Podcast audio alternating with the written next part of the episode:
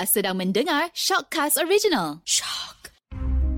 Jika anda diminta masuk ke sebuah bilik gelap untuk disoal siasat, apakah anda berjanji hanya akan berkata yang benar-benar?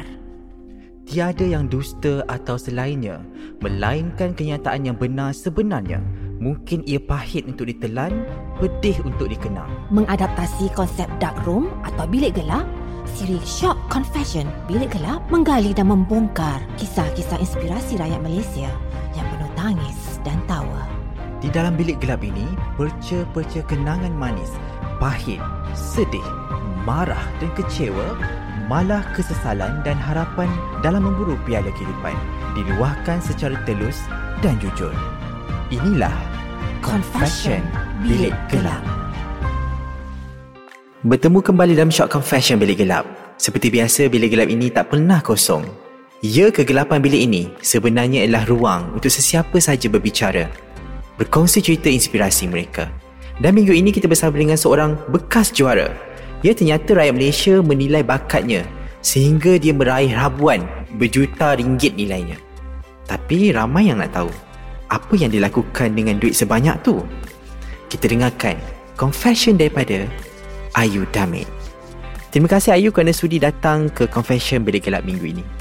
Ayu okay. boleh tak cerita sikit perkembangan terbaru dan apa yang plan untuk kejayaan muzik selepas GV ni Ayu? Ah, macam sekarang Ayu tengah dengar lagu kiranya cari lagu yang sesuai untuk single yang seterusnya lah kena buat yang terbaik setiap minggu uh, prepare macam mana kita nak buat lagu tu jadi lagu kita so itu adalah salah satu lah daripada strategi Ayu untuk kekal sampai final lah bila kita melihat balik eh Ayu ialah selebriti juara juga tau sebenarnya bila popular masa tu apa momen paling yang paling menarik sebenarnya waktu tu Ayu? Momen momen paling menarik eh. Kalau Ayu boleh ingat Time tu Ayu balik Sabah Family dan juga fan-fan dekat Sabah Sambut Ayu dengan kompang dekat airport. Tu macam best gila lah Time tu macam Wow. Ah, Sebab kita dah lama tak balik Lepas tu balik Sabah pula Kena sambut macam tu. Ha, Itu momen yang Ayu tak, tak akan lupa lah Sampai sekarang. Banyak pengalaman yang kita belajar Macam mana nak kita nak jadi artis yang Dalam industri. Banyak benda lah sebenarnya Ayu belajar. So daripada dulu sampai sekarang Ayu masih lagi belajar Macam mana kita nak sentiasa ada dalam industri. My perspektif Ayu melihat bisnes kena modal yang besar. Macam Ayu saya rasa berani start dengan RM10,000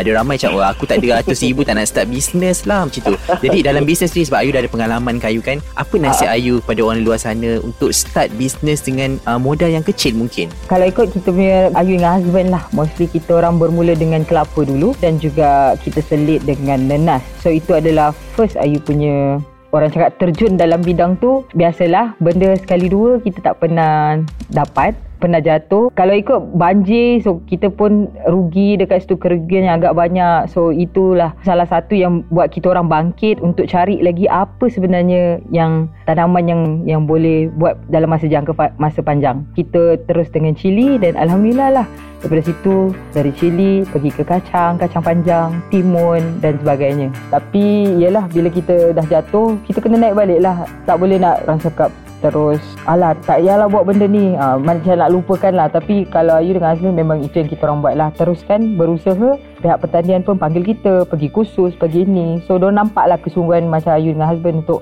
jalankan pertanian. Uh, Kena tahu Maksudnya kita kena tahu Apa kita nak buat. Pastikan benda tu Kita dah tahu dah. Oh walaupun a simple punya plan Tapi kena ambil tahu Sikit-sikit lah Apa yang kita nak buat. So kalau contoh tak berjaya Kita usaha lagi. Sebab kalau kita usaha InsyaAllah. Kejayaan ni bila kita berusaha di situlah datangnya kejayaan. So setiap kali apa yang kita buat kita kena tawakal kita kena teruslah lurus. So kita tempuh dulu susah-susah tu barulah kita akan dapat kejayaan tu. Berbalik pada hubungan suami dan Ayu lah kan. Cerita pengalaman Ayu apa yang Ayu rasa paling bangga bergelar seorang isteri? Kalau ikut dia memang uh, daripada dulu sampai sekarang jaga apa yang Ayu buat lah. Dari semua aspek lah. Sebagai seorang isteri memang Ayu happy uh, Ayu bangga dapat seorang suami yang sangat bertanggungjawab dan sokong kita 100% dalam kerjaya apa saja yang kita buat lah semua orang boleh menyanyi tapi bila uh-huh. cakap pasal bakat lontaran suara tu sebenarnya bakat oleh Tuhan.